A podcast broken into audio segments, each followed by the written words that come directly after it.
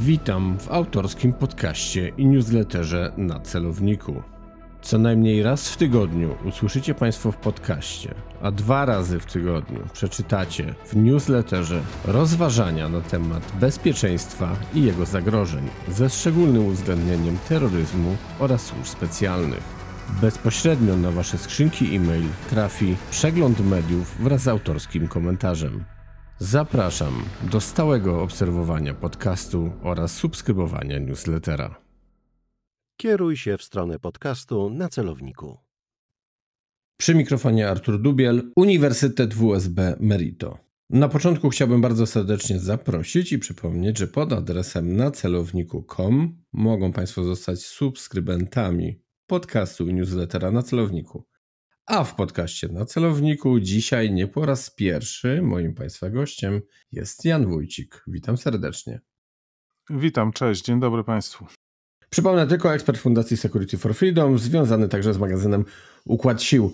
Janku, rozmawialiśmy wspólnie niejednokrotnie, ostatnio chyba o terroryzmie, bądź przedostatnio, już teraz nie pamiętam, wybacz. I to są te tematy, które gdzieś tam są Ci bliskie, ale tak naprawdę wydaje mi się, że właśnie temat który dzisiaj chcemy poruszyć. Trochę czujemy się wywołani do tablicy, jeśli chodzi o rozmowę, bo kwestia migracji. Sporo się dzieje na rynku, że tak się wyrażę, krajowym, jak i tym europejskim. No i zwłaszcza ty chyba gdzieś chciałbyś pewne tematy tak, tak naprawdę naprostować, bo chyba obaj odnosimy takie wrażenie, że niestety czasem pewne kwestie są przez różne kręgi, żeby była jasność, upolityczniane, a sytuacja tak naprawdę wygląda chyba trochę inaczej niż nam jako społeczeństwu się to przedstawia. No właśnie dzięki, że to poruszamy, tak, dlatego że zwykle rozmawiamy o, przynajmniej ja, bo ty w swoich programach poruszasz szersze tematy, natomiast ja głównie o radykalnym islamie, o problemach związanych z nim w Europie też, o terroryzmie, ale no, ciężko zajmując się tym tematem, nie zajmować się imigracją, tak? Więc y, wiemy, że jakby tak nakreślić ten obraz na początku, to no od lat Unia Europejska stoi od 2015 roku wobec problemu, co zrobić z, z, migracją. Tak? Te pierwsze pomysły były takie, że jak państwa są pod naporem, to rozdzielmy uchodźców, no i jakoś sobie z tym będziemy radzić. Janek, właśnie, bo od razu mi się, jak tak zacząłeś, Przypomina mi się sytuacja z Włochami. Zdaje się, że pani Mogherini, dzisiejszy wysoki komisarz, kiedyś była ministrem chyba spraw zagranicznych włoskim, tak? Tak. I ona niejednokrotnie zgłaszała, kiedy zaczęły się problemy na południu Europy, że Włosi niekoniecznie wiedzą, co robić, bo sobie najnormalniej w świecie z problemem nie radzą. Oczekiwała pomocy, potem nastąpił ten słynny plan B, z którego trochę się niestety, ale elity śmiały w całej Europie. A plan B był prosty, tak? No, po prostu otworzymy bramę szerzej, idźcie sobie dalej tam, tam, gdzie chcecie. Ja mam niestety właśnie wrażenie, nie wiem jak ty to widzisz, że ostatnia dekada mocno została zmarnowana, a sytuacja też na polsko-białoruskiej granicy, bo, bo tego też nie można gdzieś omijać e, w całych naszych analizach czy rozmowach. No, wniosków chyba trochę brakuje, albo nie wiem, no chyba nie było aż tak pogłębionych rozmów, żeby do końca sobie zdawać sprawę, znaczy może nie zdawać sprawę, ale wyciągać sensowne właśnie wnioski. No to wiesz, przez tę os ostatnią dekadę tak naprawdę trwały negocjacje, rozmowy, dyskusje, co z tym zrobić. Tak jak już zacząłem mówić o tym, że ten pomysł rozdzielania uchodźców nie sprawdził się. Część krajów, jak Polska, zbojkotowały go zupełnie. Inne kraje nie wypełniły tak naprawdę do końca tych kwot relokacyjnych ale to też między innymi dlatego, że mniej imigrantów e, kwalifikowało się do, do relokacji niż wcześniej myślano, że będzie się kwalifikować. No i tak, i Włochy tutaj masz rację, taki miały plan, że no skoro nie chcecie nam pomóc, to my tych ludzi puścimy dalej. No praktycznie w jakiś sposób w tej chwili dzieje się to też właśnie pomiędzy granicą białoruską, polską, Polską a Niemcami, to znaczy część imigrantów po prostu przechodzi przez tą granicę i przechodzi do Niemiec. Oczywiście to nie jest tak, że my nie pilnujemy tej granicy, też jest dużo zatrzymań imigrantów e, na granicy polsko-niemieckiej, ale, ale no to nie jest prosty problem. I teraz, po tych kilku latach, Unia Europejska doszła do jakiegoś porozumienia, które przyjęto teraz w czerwcu większością kwalifikowaną głosów To porozumienie zostało też wcześniej przedstawione przez Komisję Europejską, więc jakby mniej więcej było wiadomo, do czego to zmierza, ale tak naprawdę przez tą dekadę przesunęliśmy się bardziej w tym kierunku patrzenia na imigrację z punktu widzenia bezpieczeństwa, a nie punktu widzenia powiedzmy praw człowieka. Tak? Bardziej państwa są skłonne teraz inwestować w ochronę granic, zwiększyć środki na, na to, pomagać sobie w tej ochronie granic, ograniczyć zachęty imigrantów do podróżowania do tych bogatych krajów docelowych, czyli do Niemiec, do Holandii, do Francji, e, Szwecji, poprzez różne zapisy, o których pewno zaraz będziemy rozmawiać. No i jednak jednym takim z tych elementów pozostaje ta relokacja, która ma być taką ulgą dla tych państw znajdujących się pod dużym naporem imigrantów, e, żeby no jakby same nie zostawały z tym problemem. I tutaj pewnie to głównie szyte było pod Włochy, Hiszpanię, Grecję, gdzie do Włoch w tym roku przyjechało 50 tysięcy, już ponad 50 tysięcy imigrantów, to jest 2,5 raza więcej niż w podobnym okresie poprzedniego roku. No i ta ostatnia propozycja wywołuje największe emocje, a niesłusznie. A dlaczego niesłusznie? Niesłusznie dlatego, że ta relokacja, która była, która jakby używana w tej chwili jest do gry politycznej, głównie w Polsce, do tego pokazania, że my się nie zgadzamy mimo wszystko na tą relokację, na wsparcie dla innych krajów, bo ta relokacja zakłada, że jeżeli nie chcemy przyjmować imigrantów, i to trzeba jasno powiedzieć, imigrantów, nie uchodźców, tylko przyjmować imigrantów do rozpatrzenia ich wniosków i ewentualnego potem przyjęcia lub deportacji, bo tego nie wiemy, kto tak naprawdę przyjechał i kto zostanie nam przydzielony, to możemy za to zapłacić 20 tysięcy euro za imigranta w każdym roku nieprzyjętego. I ta propozycja może być oburzająca dla niektórych. Pokazywana jest jako taka forma narzucenia przez Unię Europejską nam pewnych reguł gry, których my nie chcemy, ale z drugiej strony odwracamy uwagę od zapisów, które są dla nas tak naprawdę bardziej niebezpieczne, dlatego że ja oceniam ten pakt migracyjny, że on jest ten, no, te nowe propozycje, które są napisane z dużą korzyścią dla tych państw środka, dla tych państw starej Unii, które nie mają granic zewnętrznych, przez które docierają do Europy imigranci. Dlaczego? Po pierwsze, jest tam zapis o tym, że procedury ma, przyspieszone procedury mają odbywać się na granicach, więc to znaczy, że one będą odbywały się na terenach państw granicznych i ci imigranci będą przetrzymywani, nie będą mogli wejść na terytorium Unii Europejskiej i nie będą mogły nie będą mogli podróżować dalej w tym tak zwanym wtórnym ruchu do tych krajów e, wewnętrznych Unii. Po drugie, e, przyspieszono zasady zawracania tych imigrantów do krajów pierwszego wejścia, to znaczy pod, to jest y, taki przepis związany z y, rozporządzeniami dublińskimi, że można zawrócić imigranta do kraju pierwszego wejścia, ale jest to dość trudne, długotrwała robota. Teraz ma to być przyspieszone, ma, ma, państwo ma wystawiać tylko poinfo, powiadomienie do państwa, do którego zawraca imigranta, że taka procedura ma miejsce. I trzecia rzecz, ograniczono możliwość składania wniosków azylowych w kilku krajach. To znaczy, że będzie można złożyć wniosek tylko w jednym kraju, jeżeli będzie procedura graniczna, to będzie można złożyć wniosek tylko w tym kraju, do którego się najpierw weszło. Więc w efekcie większość tych imigrantów wyląduje w krajach granicznych i państwa starej Unii będą miały łatwość w ich wydalaniu, jeżeli oni po prostu pojawią się na naszym terytorium. I teraz cała dyskusja w trakcie szczytu europejskiego dotyczyła krajów e, bezpiecznych, trzecich krajów bezpiecznych, ponieważ wymyślono, że ok, jeżeli już mamy tę procedurę, to teraz będziemy mogli deportować tych, którzy nie, a to jest większość, tych, którzy nie nadają się, nie mają prawa do ochrony, deportować do bezpiecznych krajów trzecich, to znaczy niekoniecznie do krajów ich pochodzenia, ale również do krajów, przez które oni dostali się do Unii Europejskiej. Tylko problem jest taki, że tych krajów, które chcą przyjmować tych imigrantów, na razie nie ma. I jeżeli my nie znajdziemy tych krajów, to wydarzy się to tak, że ta większość imigrantów będzie zostawać w naszych państwach, a zaczną się jakieś przetargi, nie wiem, między tymi państwami, nazwijmy to starej Unii, a nami, co do tego, czy mogą zawracać, czy nie zawracać, ten cały system może jeszcze w ogóle upaść.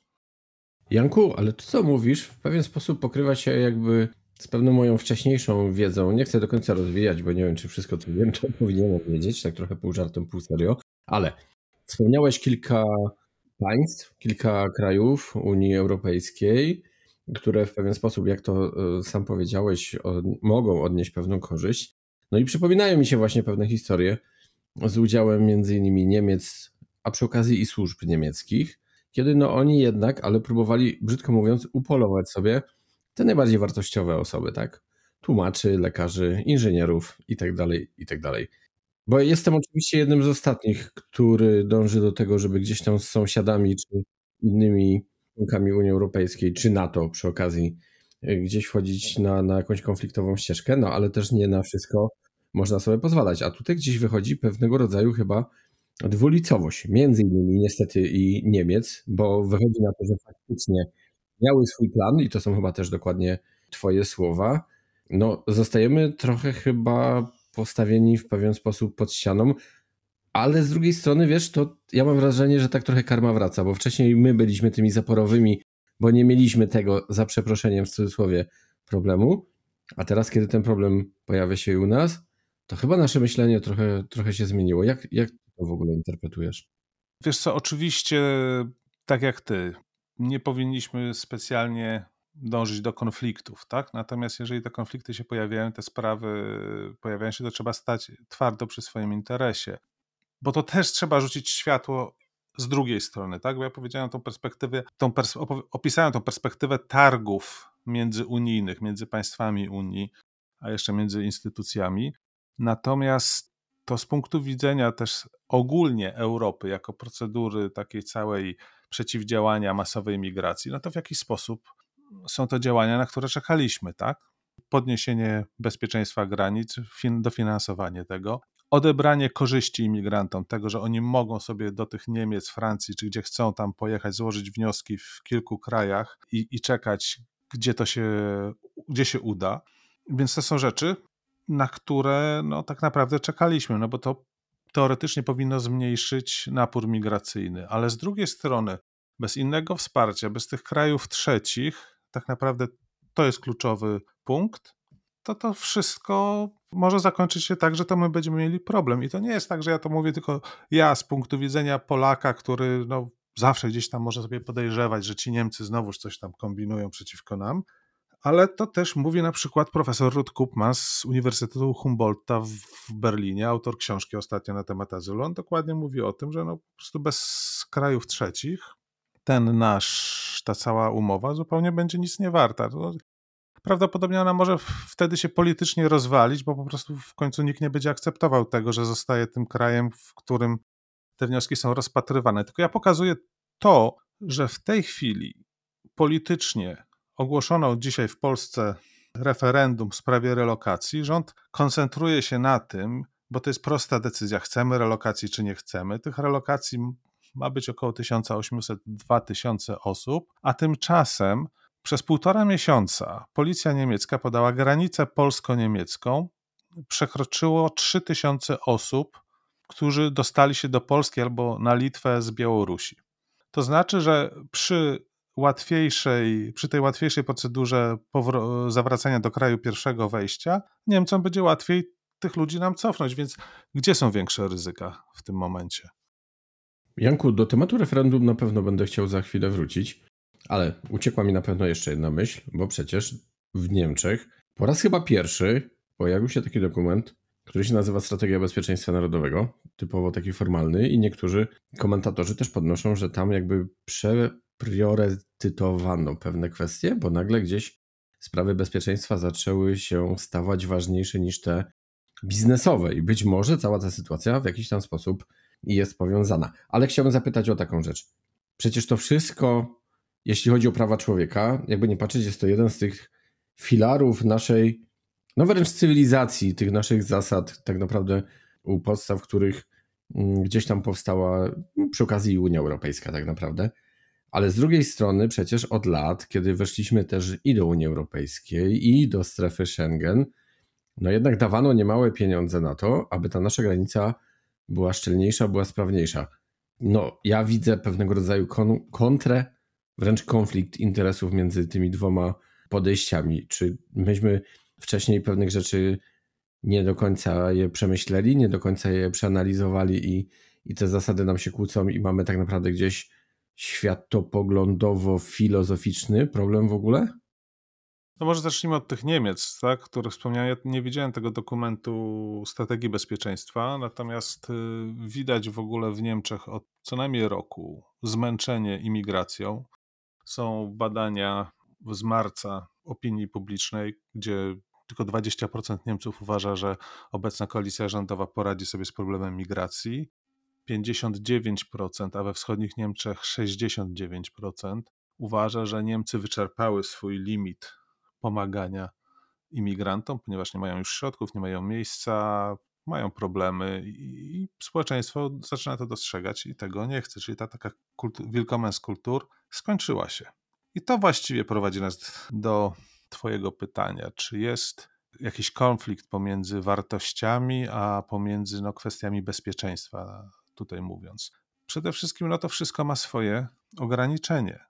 Europa z gumy nie jest. Ileś imigrantów mogła przyjmować. I teraz, jeżeli Europa nie w odpowiedni sposób nie miała takiej polityki i dobrze nie rozróżniała tych, którzy są uchodźcami, którymi należy się zaopiekować, i tych, którzy są imigrantami ekonomicznymi, którzy chcą poprawić swój byt gospodarczy, ekonomiczny, ale nie grożą im typowe prześladowania ze względu na wiarę, polityczne poglądy czy orientację seksualną chociażby, no to Europa się w pewnym momencie zaczyna zapychać, krótko mówiąc y, i tak brzydko. No, wydaje się to dość jasne. Jeżeli wskaźnik deportacji, czyli realizacji de decyzji powrotowych jest poniżej 25%, a i tak jest wysoki, bo bardzo ładnie udaje się deportować Rosjan, Gruzinów i Białorusinów, no to wtedy tych ludzi zaczyna przybywać. Oni próbują korzystać z tego systemu często też sami nie są do końca szczęśliwi, bo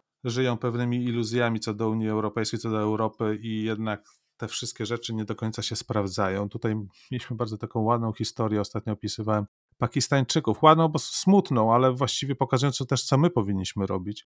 Znaczy, historia Pakistańczyków, którzy dotarli do Europy.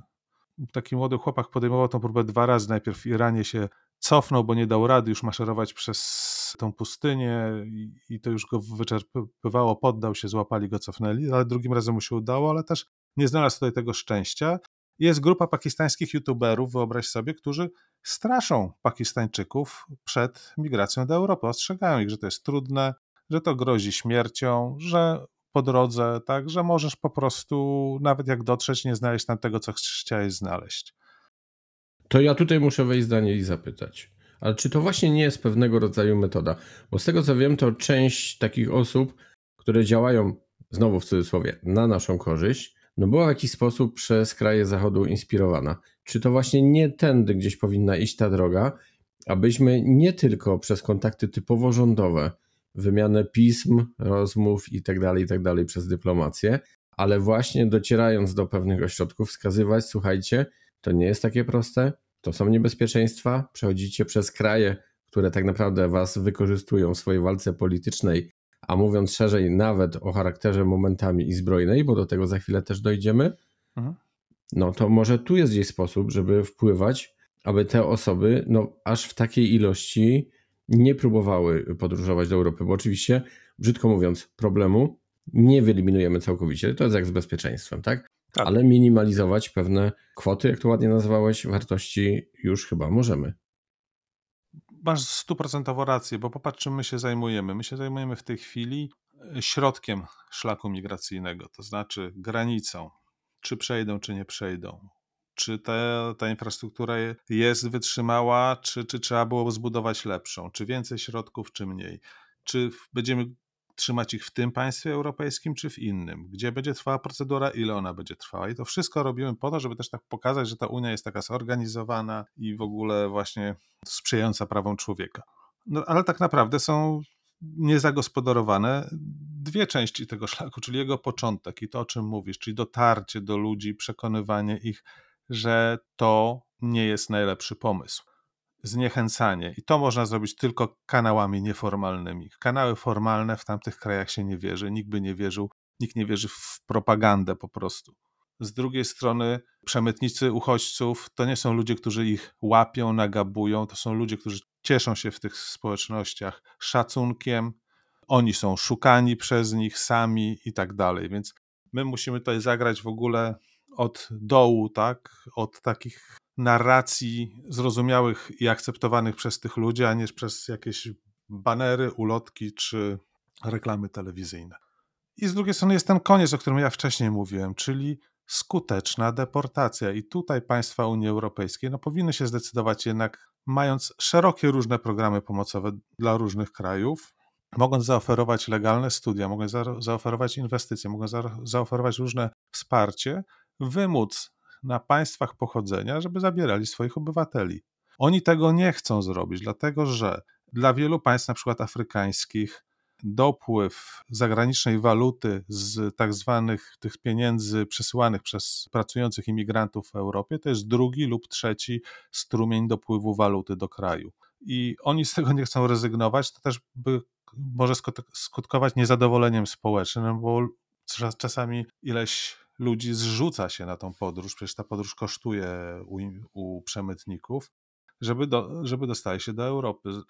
I to jest ten taki, wiesz, trochę rozkrok, w którym stoimy w tej chwili, zwłaszcza takie państwo jak Niemcy, ale myślę, że Polska będzie też przed podobnym wyzwaniem. To znaczy, z jednej strony gdzieś potrzeba na rynku rąk do pracy, wykwalifikowanych rąk do pracy, z drugiej strony docierają tu ludzie, no, z którymi nie za bardzo do końca wiadomo, co zrobić, i, i niekoniecznie ci ludzie podejmują pracę w tym tempie, w jakim byśmy chcieli. To są problemy do rozwiązania, ale problem, problemów nie rozwiąże to, czy my porelokujemy sobie jakoś tych ludzi i nie rozwiąże taka wewnętrzna kłótnia Unii Europejskiej. Wspominałeś o krajach trzecich i te kraje trzecie w pewien sposób też mogą być, no nie chcę powiedzieć, że kluczem, ale jednym z kluczy do pewnego, nazwijmy to znowu umownie, sukcesu. Tylko, że żaden taki kraj, który, jak sam mówisz, na razie nie ma żadnego, no nie zrobi tego z czystej idei. Czy wiadomo ci, żeby ktoś się w ogóle zastanawiał, jak namówić te państwa, jak namówić rządy? Czy ktoś myśli nad jakimiś programami? Bo to nie chodzi tylko i wyłącznie o pieniądze przecież. A przynajmniej jeśli by było takie myślenie, no to znaczy, że ono jest bardzo krótkowzroczne, wręcz nieodpowiedzialne. Pierwszym takim znanym pomysłem to jest e, ta umowa Wielkiej Brytanii i Danii z Rwandą. I Rwanda, właściwie Dania już do, doprowadziła tą umowę do końca, już wszystko było przygotowane, natomiast Dania postanowiła, że nie będzie działać samodzielnie, ze względu pewno też na otoczenie tutaj w Unii Europejskiej, będzie starała się z Unią Europejską znaleźć wspólne rozwiązanie takiego kraju, może to będzie Rwanda.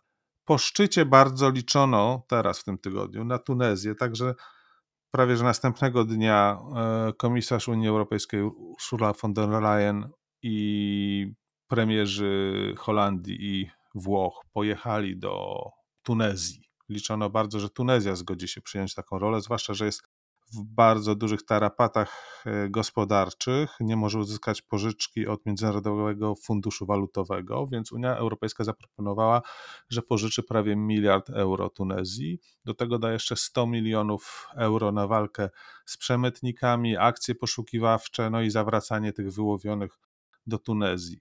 Ale prezydent Sayed nie jest chętny przyjmować imigrantów innych z Europy i to jasno powiedział delegacji, że to wo wobec niego to nie jest akceptowalne, niehumanitarne rozwiązanie, zwłaszcza, że trzy miesiące wcześniej Said straszył swoje społeczeństwo, że imigranci z Afryki subsaharyjskiej chcą zmienić demografię Tunezji. No więc on właściwie jakby tu ma ręce związane, ale wydaje mi się, że można szukać takich państw, w którym, które i tak leżą właśnie jak Tunezja na szlaku migracyjnym, i oferować im chociażby pomoc w zabezpieczeniu ich granic południowych, granic tam granic wschodnich, którędy ci imigranci docierają i próbować blokować też, znaleźć im ulgę w zamian za to, że my w jakiś sposób e, będziemy mogli też e, wycofać e, imigrantów do tych krajów, bo to też, żeby dobrze zrozumieć, to nie chodzi o to, żeby zawrócić tych imigrantów do jakiegoś innego kraju i, i niech oni tam siedzą, już nas tam nic to niech nie obchodzi, tylko wyrzucić problem poza naszą granicę i koniec. Tylko, że to jest metoda, żeby zniechęcić te masy imigrantów, którzy, które mają jakąś nadzieję w dostaniu się do Europy, zniechęcić przed migracją taką nielegalną. i wprowadzić ewentualnie tą migrację legalną, zarobkową, związaną z, z, dla ludzi, którzy są wykwalifikowani i szukają zatrudnienia i, i mają po, podstawy, żeby mieć zatrudnienie w naszych państwach. Janku, rzuciłeś pewnymi kwotami. Najpierw powiedziałeś o miliardzie euro, potem o 100 milionach. No i na kimś być może te kwoty robią jakieś wrażenie, ale tak naprawdę próbowałem sobie wyobrazić tę kwotę i może komuś pomogę też sobie coś takiego wyobrazić. No bo umówmy się, 100 milionów euro to jest raptem jedna dziesiąta tegoż miliarda. A czy te 100, mili te 100 milionów jest taką wielką kwotą? Przecież tak naprawdę to jest kwota zbudowania średniej wielkości stadionu piłkarskiego, tak? Więc nie mówimy tak naprawdę o jakichś powalających na kolanach pieniądzach. Wiesz co, ludzie zrzymają się na te kwoty, że Turcji płaciliśmy 3 miliony, potem jeszcze miała być druga kwota, 3 miliardy euro, to miała jeszcze być druga kwota i transza i, i, i że to są jakieś no, wymusza, wymuszanie i rozbi, rozbójnictwo ze strony tego kraju, ale umówmy się, dla nas jest to niski koszt w porównaniu do tego, co będziemy musieli wydawać, kiedy imigranci przyjadą tutaj na całe procedury rozpatrzenia, bo będą musieli robić to wykwalifikowani pracownicy służb naszych państw, którzy mam nadzieję, że nie zarabiają mało i będzie trzeba tych imigrantów utrzymać, dać im jedzenie, ubranie i tak dalej. Jeżeli oni tu zostaną, to wprowadzić procedury integracyjne. Więc to są dużo większe koszty. Stąd ta kwota 20 tysięcy euro, która oburza polskie społeczeństwo, że jak to mamy płacić. No ale jeżeli 20 tysięcy euro podzielimy na 20 miesięcy, to to jest 1000 euro na osobę, na jej utrzymanie, spanie, jedzenie, plus na wszystkich, którzy dookoła niej pracują w związku z integracją, deportacją czy rozpatrywaniem wniosków, rozpatrywaniem. To nie są kwoty przecież powalające dla państw zachodnich.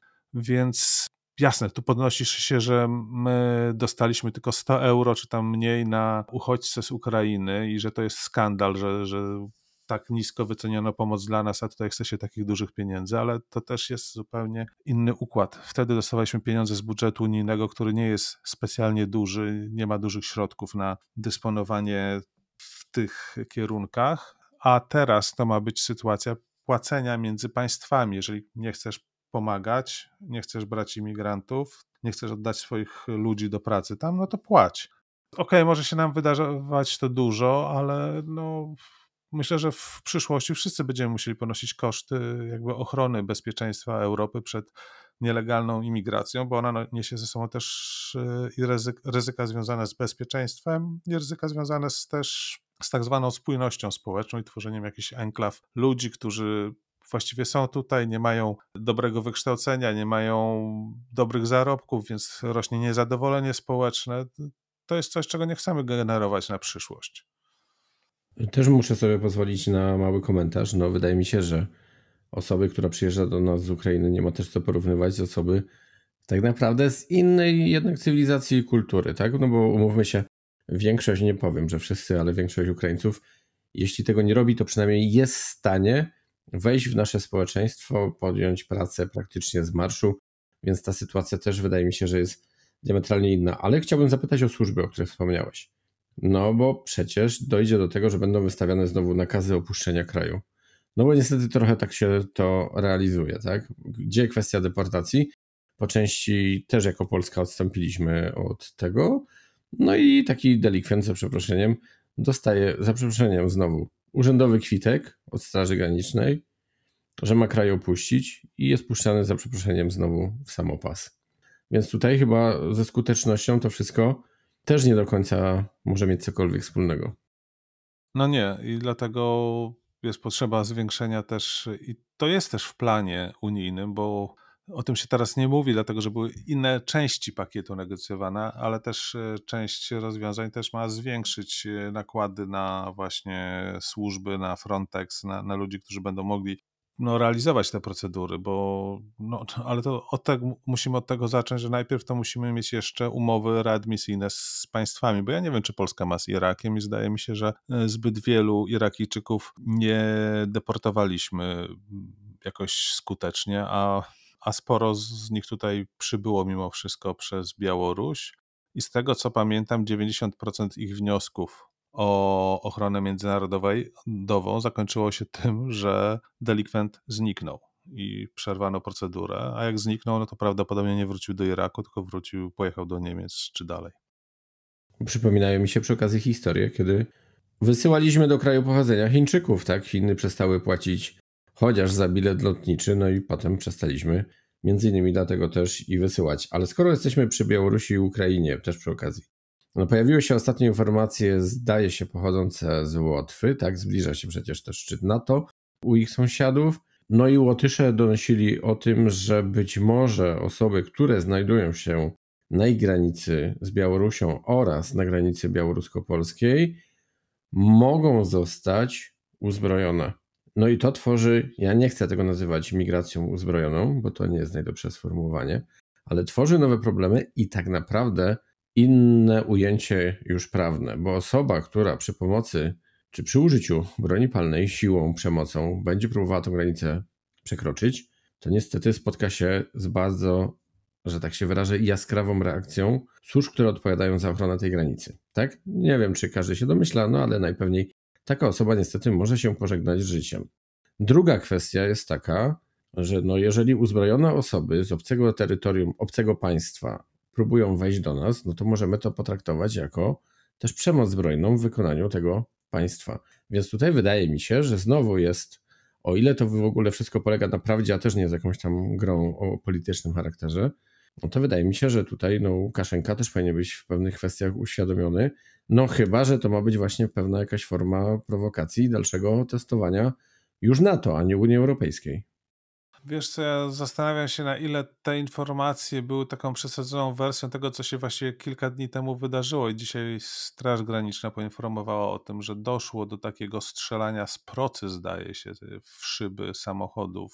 Tam dwa razy trafiły z takiego, z dość, chyba dość dużą siłą, bo tam mówiono, że z dużą siłą ten po, te pociski miotane z tych pros uderzyły. No i to teraz popatrz, jak to w ogóle, jak on tworzy nieprzejrzystą sytuację. No bo jeżeli otworzysz ogień do takiej osoby, abstrahując, że ona przebywa na terytorium innego państwa, to jeszcze może się okazać, że przedstawią to wszystko jako strzelanie do biednego chłopca z procą, albo ta proca w ogóle zniknie i nikt tego nie zarejestruje i, i będzie wielka medialna dyskusja na temat brutalności naszych służb. Więc no, to tworzy duże zagrożenie. Pytanie, jak my w tej chwili będziemy e, reagować i dwa czy po kilku atakach ta, tego typu strażnicy nasi nie będą się mieli bardziej na baczności i mogą, no, liczę na ich profesjonalność, ale mogą też zareagować w pewnym momencie na, nadmiarowo.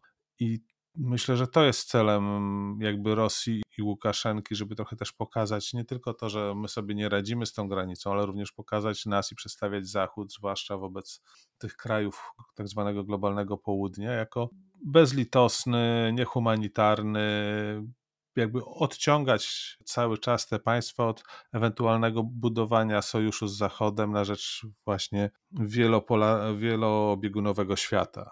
I, I temu mają służyć też takie właśnie tragedie, wpadki na granicy. I na to bym patrzył tutaj, no bo nie sądzę, żeby ktoś chciał prowokować NATO do tego stopnia, żeby udzielił jakiejś odpowiedzi. Sankcji Łukaszenka to już chyba za wiele nie możemy dać i, i, i to już no tutaj wiele narzędzi już i tak zostało wyczerpanych, więc te nasze takiej możliwości pokojowej odpowiedzi też już zostały na tej, nazwijmy to, drabinie eskalacyjnej trochę wyczerpane, chociaż jeszcze cały czas można zamknąć ruch z Białorusią zupełnie. Ja bym jeszcze do tego dodał tylko, że wiesz, to zwykle jest taka gra wielowymiarowa. Z jednej strony ma to właśnie ten aspekt międzynarodowy, aspekt skierowany e, wobec NATO, ale też aspekt skierowany na polskie wybory. Ile już słyszeliśmy o tym, że polscy e, strażnicy, policjanci, żołnierze to mordercy i, i wywożą dzieci do lasu, żeby zamarzały, no to teraz będzie to miało jeszcze więcej, może mieć w przypadku jakiejś tragedii więcej oddźwięku, więcej emocji, więcej, więcej chaosu w tych wyborach, które się zbliżają. Trochę mi temat ukradłeś, bo tak naprawdę chciałem o to zapytać, że tak w sumie to właściwie jest to sytuacja, ja już nie chcę nikomu nic podpowiadać i staramy się obaj trochę nie politykować i, i raczej od tych tematów uciekać, chociaż o, do końca się nie da, no ale to też może się okazać, że będzie to znowu za przeproszeniem, ale idealna sytuacja właśnie do tego, aby wybory mogły się akurat w terminie nie odbyć. Skoro gdzieś już tam balansujemy przy tej nieszczęsnej polityce, no to wróćmy na sam koniec i w formie trochę podsumowania, a wcześniej i przemyśleń dotyczących właśnie referendum. No bo propozycja, którą w jakiś tam sposób próbuje nam się jako społeczeństwu pokazać, jest mocno zero-jedynkowa. Albo jesteś za, albo jesteś przeciw. A tak naprawdę, no nie tylko w świecie służb, nie tylko w bezpieczeństwie, to nic zero-jedynkowe, nic czarno-białe nie jest, ten kolor szary króluje. I pytanie w sumie powinno wyglądać inaczej, bo może się okazać, że ktoś, kto będzie się miał nawet udać na takie referendum, ani jedna, ani druga odpowiedź nie będzie odpowiadała jego, że tak się wyrażę, przemyśleniom i jego woli, tak? I te referendum w pewien sposób, no, z zasady, brzydko mówiąc, jak dla mnie, jest trochę skrzywione, bo być może to też ma być podkład tego, że pierwszy scenariusz, na szybko wymyślam, żeby była jasność, być może rząd w ten sposób dostanie poparcie społeczne, jeżeli zobaczy, że większość osób głosuje za tym, nie, nie chcemy przyjmować. Super argument do rozmów z Unią Europejską. Zobaczcie, Polacy tego nie chcą, my tylko realizujemy ich wolę. No a drugi z tych scenariuszy w sumie chyba trzeba przyjąć taki, że właśnie przez to, że tak, a nie inaczej sformułowane pytanie nie oddaje to, co tak naprawdę już powiedziałem, tej woli każdego z obywateli i może być tak, że większość, no nie chcę już prorokować, że większość, ale jakaś tam znacząca część społeczeństwa w pewien sposób to zbojkotuje albo powie po prostu nie idę. No dobrze, to idziemy w politykę, bo inaczej się nie da, bo to trzeba popatrzeć, jak to jest w tej chwili rozgrywane politycznie. Po pierwsze, w tej pierwszej części programu pokazałem, mam nadzieję, że są inne zagrożenia, większe zagrożenia niż e, relokacja i o nich w ogóle nie debatujemy, jest cicho. Po drugie, to co ty mówisz, ludzie mogą nie mieć do końca tego przemyślanego, mogą tak naprawdę nie wiedzieć za czym głosują, bo relokacja to nie jest ta sama relokacja, co w 2015 roku relokacja uchodźców, tylko to jest relokacja, czyli przyjęcie odpowiedzialności za część imigrantów, których wnioski trzeba rozpatrzeć i ewentualnie dalej z nimi procedować. Oczywiście może się skończyć tak, że i tak oni zostaną tutaj, więc to, to no w pewien sposób to pytanie jest dalej zasadne, aczkolwiek jest ta opcja, że możemy za to zapłacić. Czy pytanie, czy my chcemy płacić za to, czy nie? Czy takie w ogóle pytanie będzie? Czy będzie pytanie, nie chcę relokacji, ale jestem gotów za to, żeby, żeby Polska wspierała finansowo kraje oparte, jakby kraje poddane presji migracyjnej. Po trzecie, nie wiadomo, czy to też nam się w pewnym momencie może też nie opłacać. Czechy już wynegocjowały zwolnienie z relokacji ze względu na to, że mają uchodźców z Ukrainy i powiedzieli, że w zamian za zgodę na ten pakt mają na kilka lat wolne. Polska też ma Ukraińców i tutaj profesor Maciej Duszczyk zauważa, że w 2024 roku większości Ukraińców, którzy są na tak zwanej ochronie tymczasowej, kończy się ona i trzeba będzie przyznać im wnioski uchodźcze. Prawdopodobnie wraz y, ten mechanizm solidarnościowy uruchamia się wraz ze złożeniem tych wniosków, więc my możemy po prostu też wystąpić do Unii Europejskiej czy, czy o pieniądze, czy o relokację w przypadku Ukraińców. Możemy za, też tym zagrać i negocjować dalej, więc ta sytuacja nie jest skończona, żeby ją poddawać w wyborach w październiku. No i wreszcie jest ten taki wątek bardzo polityczny, to znaczy to, że dzisiaj było głosowanie w Sejmie i duża część opozycji zagłosowała, wstrzymała się od głosu właśnie w sprawie tej ustawy potępiającej tą jakby potępiającej, no, no odrzucającej tą procedurę, odrzucającej procedurę relokacji. Więc jeżeli dzisiaj zaraz potem postawiono sprawę, że będzie referendum w tej kwestii, no to dzisiaj opozycja powie, no to my co, jesteśmy za tą relokacją, no to dzisiaj nie jest to zbyt dobre politycznie stanowisko czy powie po prostu, że jesteśmy przeciwko tej relokacji, to wtedy rząd powie, no moment, głosowaliście inaczej. I to jest po prostu pewna metoda rozgrywania partii opozycyjnych w sposób polityczny i tyle. No i dla mnie to jest smutne, że z poważnego problemu, gdzie naprawdę są duże ryzyka, no robi się no, polityczną machinę wyborczą. I tak może dodam ten, no niekoniecznie może trzeci scenariusz, ale taką trzecią myśl, że być może te pytanie to celowo ma być tak skonstruowane w zero-jedynkowy sposób, no bo przecież tak zadane pytanie spowoduje ni mniej, ni więcej, tylko dalszą polaryzację i tak masakrycznie spolaryzowanego polskiego społeczeństwa. Może też ktoś próbuje na tym coś ugrać. Może, nie, nie, nie, wiem, nie wiem kto, natomiast no, wyborcze jest to dobre narzędzie.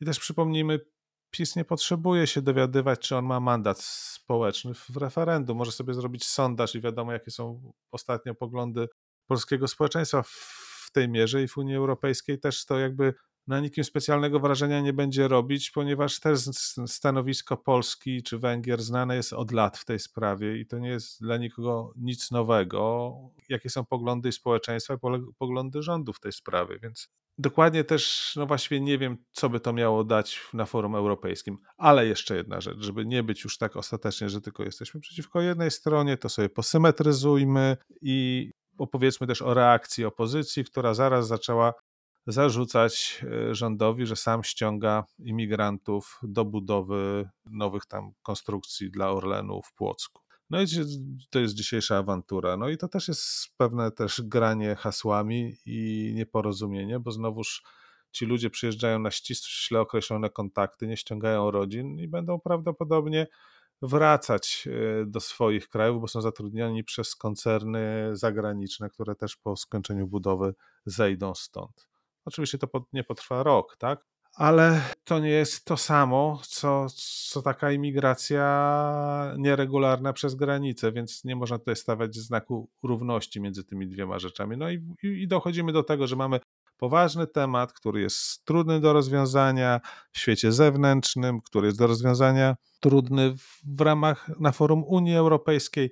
Niesie wiele ryzyk, o których Państwu powiedziałem, a na koniec my się po prostu bawimy w takie przekrzykiwanie, co, co kto może i kto jest za, kto jest przeciw. Wniosek niestety chyba może być z tego taki, że po raz kolejny sytuacja związana z bezpieczeństwem, a właściwie jego zagrożeniami, niestety jest politycznie wykorzystywany. No niestety tak. Janku, bardzo serdecznie dziękuję za podzielanie się swoimi uwagami, swoimi przemyśleniami. Mam nadzieję, że udało nam się zainspirować choć jedną osobę do głębszych przemyśleń. Myślę, że będziemy oczywiście też te tematy migracyjne, ale nie tylko kontynuować w naszych kolejnych rozmowach. Jestem wręcz tego całkowicie pewien. Dzisiaj moim Państwa gościem w podcaście na celowniku był Jan Wójcik, ekspert Fundacji Security for Freedom, związany również z magazynem Układ Sił. Janku, jeszcze raz bardzo serdecznie dziękuję. To ja również dziękuję za zaproszenie. Zawsze jest przyjemnie do Ciebie przyjść, porozmawiać.